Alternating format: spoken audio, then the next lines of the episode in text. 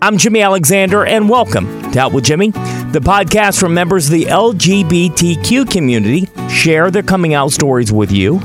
If you have not clicked subscribe at Apple Podcasts, I'm going to ask you this. What the hell is wrong with you? Do it. Do it right now. Click subscribe and give us a nice review if you don't mind, and as many stars as you possibly can. Question: what would you have done if you had been outed on your 16th birthday at high school?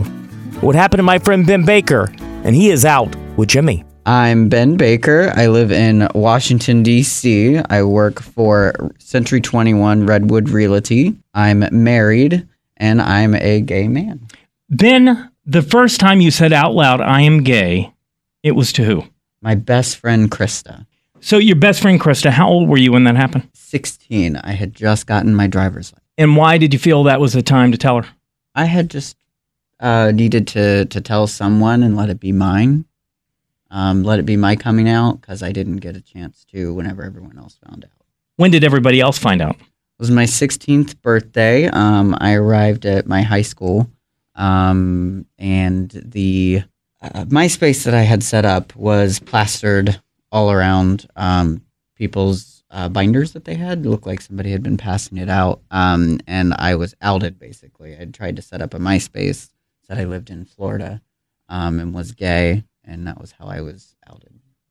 And you're 16 years old? I was 16 years old. It was my 16th birthday. You're at school. Mm-hmm. You see the binders. You realize what's happened. What did you do? I panicked. I ran to the bathroom. I cried, and my first instinct was to go back out and deny. But I just went through the school day dodging everyone and didn't really talk to anyone, not even really the few friends that I had. And I just got on the bus and went straight home. Did you tell anybody in your family? So I actually arrived home to my grandmother's home is where I was staying at the time. And I arrived home to...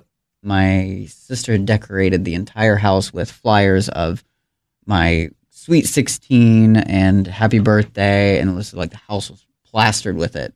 And my sister knew exactly when I got home from school, and so the phone rang 10 minutes after I had gotten home, and I was crying, and she goes, "What's wrong?"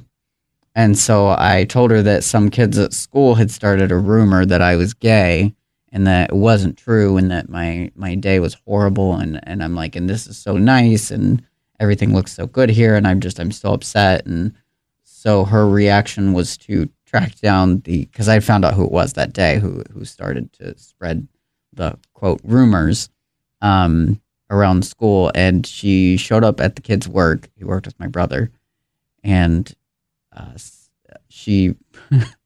She proceeded to threaten him and then told my brother what had happened.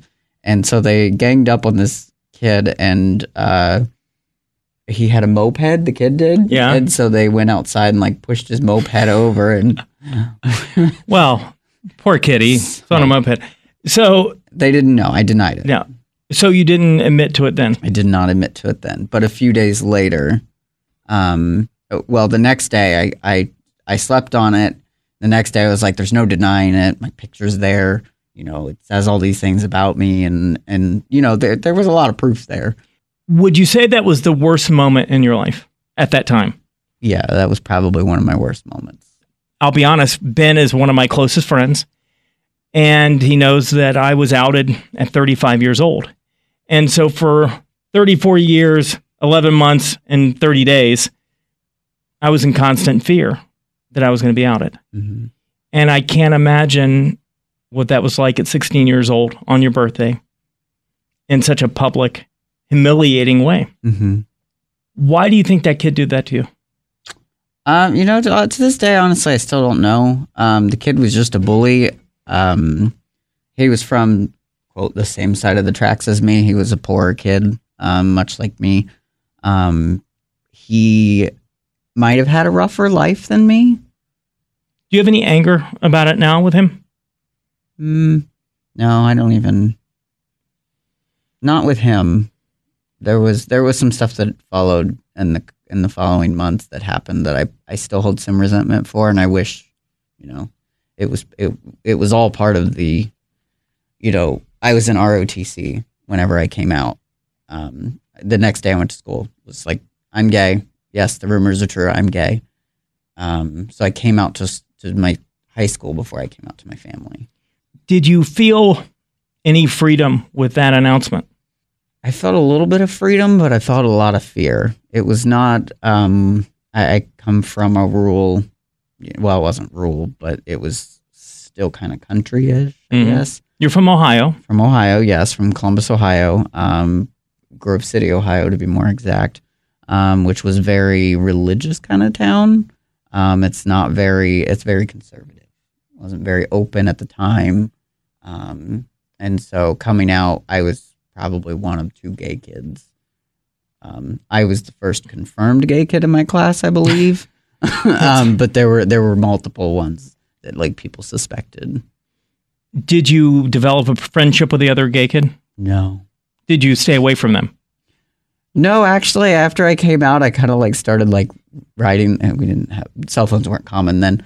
So I'd like send them like notes and stuff and try and get them to like come out or something. And every single one of them was like, oh, sorry, I'm not gay. And then like 3 years later, I catch them in the gay bars.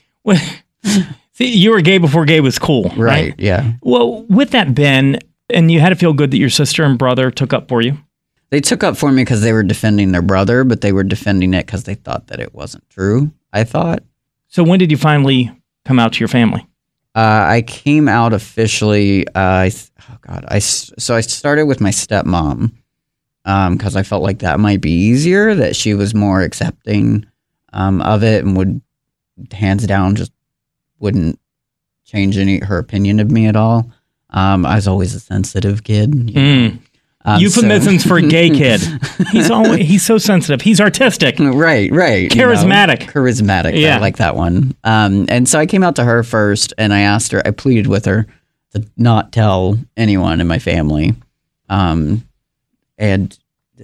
sorry if she listens to this, but she has a big mouth. So like the whole family ended up finding out pretty quickly before I even knew. Yeah. And my dad. So I was at my sister's house. My sister's a bit older than me. She's about 10 years older. And she had my dad over for something. I don't remember what it was, but he was in town visiting. And so I went over to see him, and he was in the yard, and he comes up to me and my dad, he hugs me and he says, I still love you. I just want you to know that you're going to hell. I'm sorry, Ben. That was such a beautiful story until it wasn't. Jesus Christ. Well, he... You had me going on. He did say, you're still my boy. He's like, I still love you. I still love you, son, and you're my boy, but you're going to hell. Yeah. So were you stunned? Were you like, oh, what? I mean, it hurt a lot. My dad and I weren't very close then, so it was just kind of like, you know, it was kind of like another thing that I didn't have in common with my dad. Because he was going to heaven and you were going to hell. Right. And so, you know, it was hard to hear, but it was nice to hear that, like, he wasn't kicking me out. You know, a lot of people can get thrown out of their homes. Or yeah. I mean, I wasn't living with my dad, but... you know, a lot of people can do that. But then, like, my sister knew. My sister was okay with it. She was a little off at first about it. She never really said much about, like, she didn't approve or anything like that. Was she afraid that you were going to steal her boyfriend? No. No. No, not at all. How did your mom take it? So my mom is a bit of a different story. I lived with my mom on and off. She was a waitress, 25 years, I believe. She worked really hard to support, like, the roof over my head and everything. And so I didn't really see her a whole lot. She was always working nights. So I'd spend half the time at my grandmother's house. So one night mom was home and she cooked a steak dinner. I love steak. And so we're sitting down to eat. And my mom struggles with alcoholism. I could tell that she was drunk, and she got a little belligerent at the table. and asking me about it. She was just kind of like, are you going to ever tell me? She's like, I know you're gay. Just tell me. And I'm like, what? I'm not gay. I'm not gay. I love the girls. I love touching the breasts and the posteriors. I love Krista. No, I thought mom thought she was my girlfriend, but at that moment I was like, no, mom. I was like, I was like, I'm not gay. And so like I went to my room and then came out like 15 minutes later after I had a good cry. Sensitive boy, you know. So I came back out and she just kind of was like, I don't care if you're gay. She's like, I've known since you were 6. She's like, I mean, you played with Barbie dolls and freaked out over getting mud on your shoes. So, I mean... I adore your mom. Yeah, she's better now. We have a much better relationship now. And sober. And she's been sober for how long? For 3 years, I believe. 3 years. And God bless her. You know your mom is okay with it. It had to make you feel good to come out of that bathroom after crying, knowing that your mom loved you and you were safe. That was probably the second best reaction that I had. As far as like actually getting to come out. Behind who? My grandmother. Tell me about that. And you lived with her part of the time? I lived with my grandmother part of the time, and then I moved in with her when I was 18 until I was 21. And my grandmother is, she was a lot. She meant a lot to me. And so she was actually the person that I was the most scared about. Grandparents can be a bit old school. I mean, my grandma was a little different. She wanted her car lowered, you know, rims, all that stuff with like hip hop, all that. Your grandmother had spinning rims and curb feelers. But I came out, actually I didn't come out to her. She was told as well. And I was over there one evening and we were watching a movie or something like that. And at this point, everybody in my family told me that they knew. And so I turned to her and I go, do you know? And she goes, "No, what? What are we talking about here?" I was like, "About me." And she goes, "Oh, that you're gay?" And I go, "Yeah, I'm gay." And she said it could just be a phase, which I kind of laughed at when she said that. But she's like, "I'm still gonna love you no matter what." She's like, "You're my Benny." No. So it was probably it was like it was nothing to her. I know she's not here with you now. No. But she really helped shape the man you are today. Mm-hmm. She helped me the most in being comfortable with myself. Not just letting being gay define me, but like just being Ben. That's what she helped me figure out. To talk about Ben Baker here, we should first mention you are 5 feet what? I'm 5'4" and 102 pounds. 102 pounds. Back then I was a lot smaller. Yeah, so a lot smaller. So how much do you think you weighed at 16 years old? I know how much I weighed because I weighed it for several years. I weighed 91 pounds. 91 pounds. How long did it take you to feel okay being gay? After high school. High school was brutal. The kids in high school were mean. I was gay bashed shortly after coming out. Were you called names? I was called faggot, queer. At school, how often would you be called a name? I would walk down the halls and get called a name. It got to the point in the lunchroom that it got so bad. I had a Powerade bottle thrown at me one time that I ended up skipping my lunches to eat in the administration office with the school secretaries, who were very sweet. But I basically... was somewhat a loner for a long time after I came out. I was terrified to eat in the lunchroom, especially after my gay bashing that I didn't really even come to terms with till I was like 27. And no one at the school did anything to protect you? No. Did they know? Yeah, there was a few incidences where I went to the principal at the time, and I told him about one particular kid who was bullying me, who would like call me faggot and then like would like hit me and like do a bunch of stuff. And his advice was to just toughen up. You're 91 pounds and he's telling you to toughen up? Yeah. To a kid who probably weighed double your amount. Mm-hmm. That's accurate, yeah. How often would somebody make a comment to you? A couple times a day. It got really bad, especially in like the first few weeks. I was already a target for like being bullied because I was super nerdy and dorky. And tiny. And so, you know, it became a challenge to navigate school, and I fell into like a deep, deep depression. Even after like coming out and such, I attempted suicide multiple times. The one time that was nearly successful, Krista came in, and her mom, actually, her mom knew that I was gay. Her dad knew as well, but didn't believe it. He thought that we were a couple. Well, at least he knew his daughter was safe with that. Yeah. So, but she saved, her and her mom truly did save my life one night. Had there been something to happen that made you take such a drastic choice? Yeah, I was, so I was a part of a program called, NJROTC. It's like a Navy for like high school. And I was in that program. And shortly after I came out, I was in the bathroom, and there were three boys that came in and kind of like forced me, like kicked me down, kicked my stomach and my chest and my areas and stuff. And then they proceeded to shove some objects up my butt. And that was probably the trigger that just caused me to just be like, you know, this is too much. And Ben, how old are you at this point? I was 16. You were really raped by three straight boys. And I can't imagine, first, what that was like. I can't imagine the things they were saying during it. And that they thought it was all fun and games. After this happens, what do you do?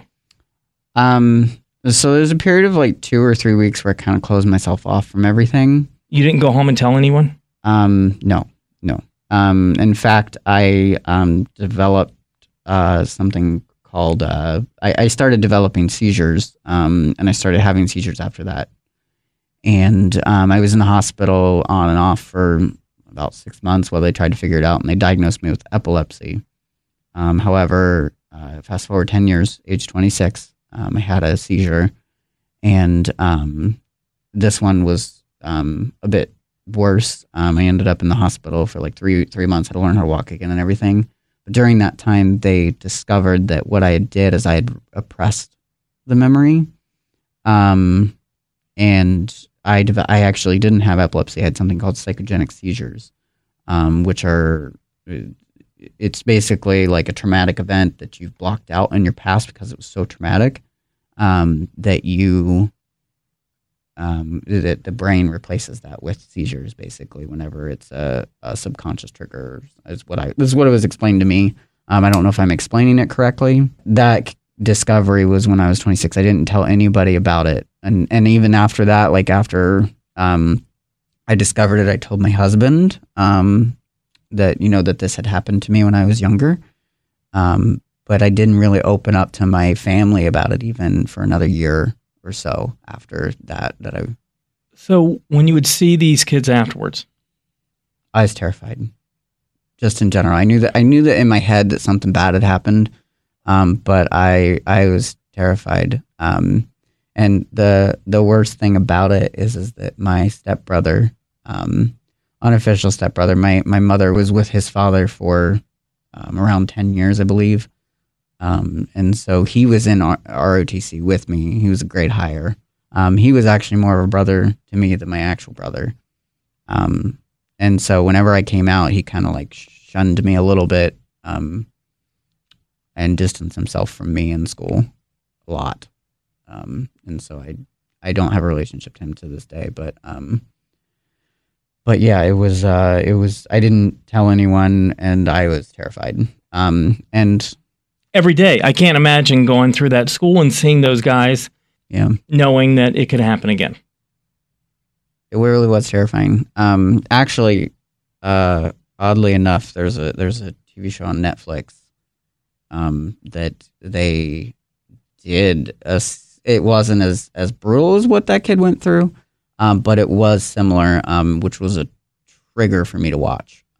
It was very difficult for me to watch that episode. And all my friends who have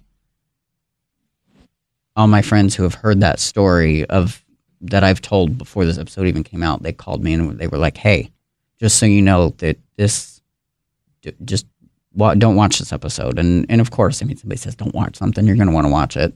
And so I watched it with a friend, and it was a bit triggering, and I think I nearly had a seizure. But it was a very emotional thing to watch, and kind of relate to that scene of that show.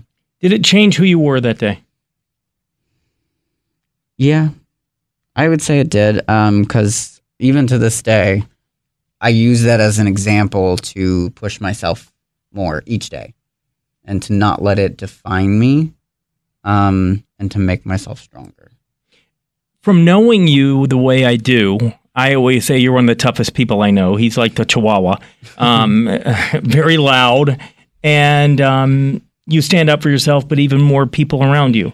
Yeah. And I think that that's also plays into that when I was younger, is because I never truly had a voice. I think just the way that I am now is that I want to stick up for people and make sure that everyone's treated fairly. When you think back at that moment, which has to be the worst moment of your life, mm-hmm. you did not turn to drugs or alcohol. No, I did not. I still don't do drugs or alcohol. It would have been understandable if you would have, but you don't at all. Mm-hmm. And you tend to be the one who takes care of everybody else in your life. Mm-hmm. Does taking care of everybody else in your life take care of you? Have you ever thought about it that way? No, I haven't. I think that taking care of other people is just in my nature. I like to make sure that everyone's kind of like taken care of, make sure that everyone's having a good time, eating. What made you finally be okay with being gay? Was there a moment? Yeah, there was a moment. It was my very first boyfriend, Andrew. He was just kind of like holding me in bed one night, and I don't know, something came over me where it was like, this is great, it's okay, and it was kind of just like the, I don't know, there was something about being held at that moment that was nice. As you're listening right now, you know it, and he doesn't realize it. The moment he finally felt okay being gay is when he was being held and someone was taking care of him. Is that fair? Yeah. You graduate high school. Mm-hmm. You go into the world as the gay 99-pound boy. And how does life treat out of high school Ben? Well, straight out of the gate, I decided I was going to be gay as all can be. So, of course, I go and I start up the GSA. Well, I joined the GSA at my, back then they were called GSAs, Gay Straight Alliances, okay, at my college.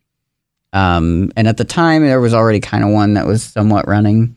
And so I joined it, and then, of course, I became an activist for gay marriage and gay rights.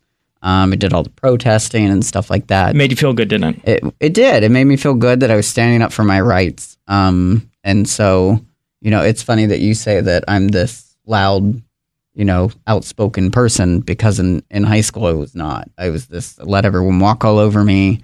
And then it's just that moment that I just decided no more, that I was just going to start standing up for myself.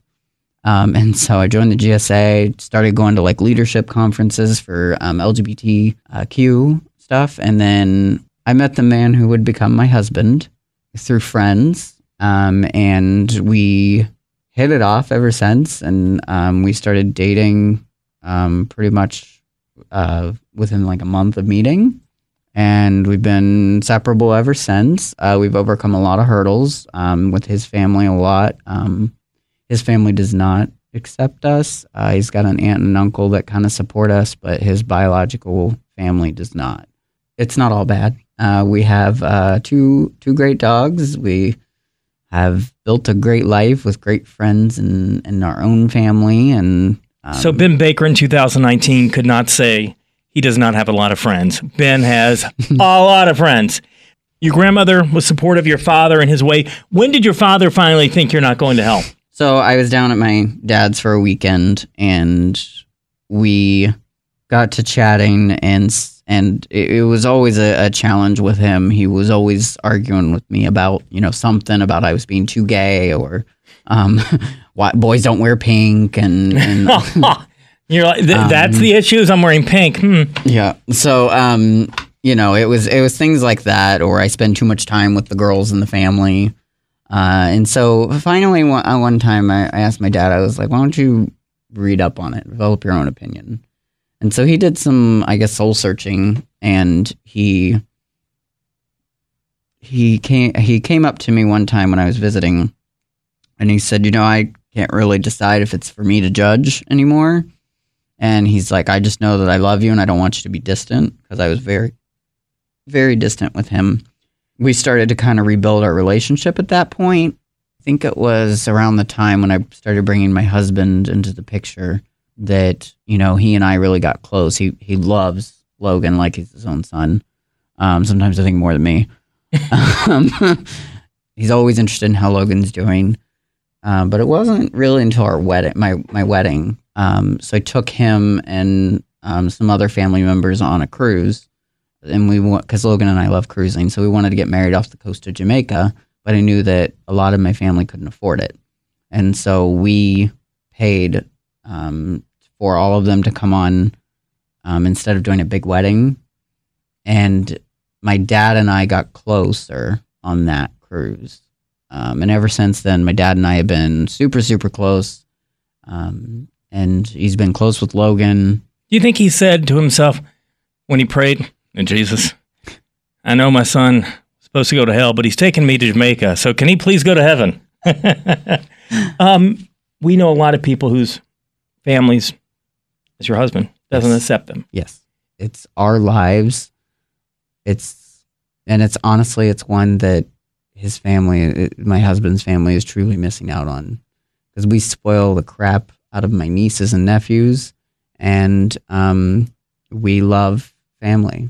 Family is such an important part of our lives, and whether that be our self-made family or my family, our family, we are very caring and loving towards them. And on Thanksgivings, we're the house that hosts the orphans' Thanksgiving. My family's typically pretty busy doing their spouse's family stuff, so Logan and I stay in D.C. and host it for the people who don't have homes to go to or places or anything like that.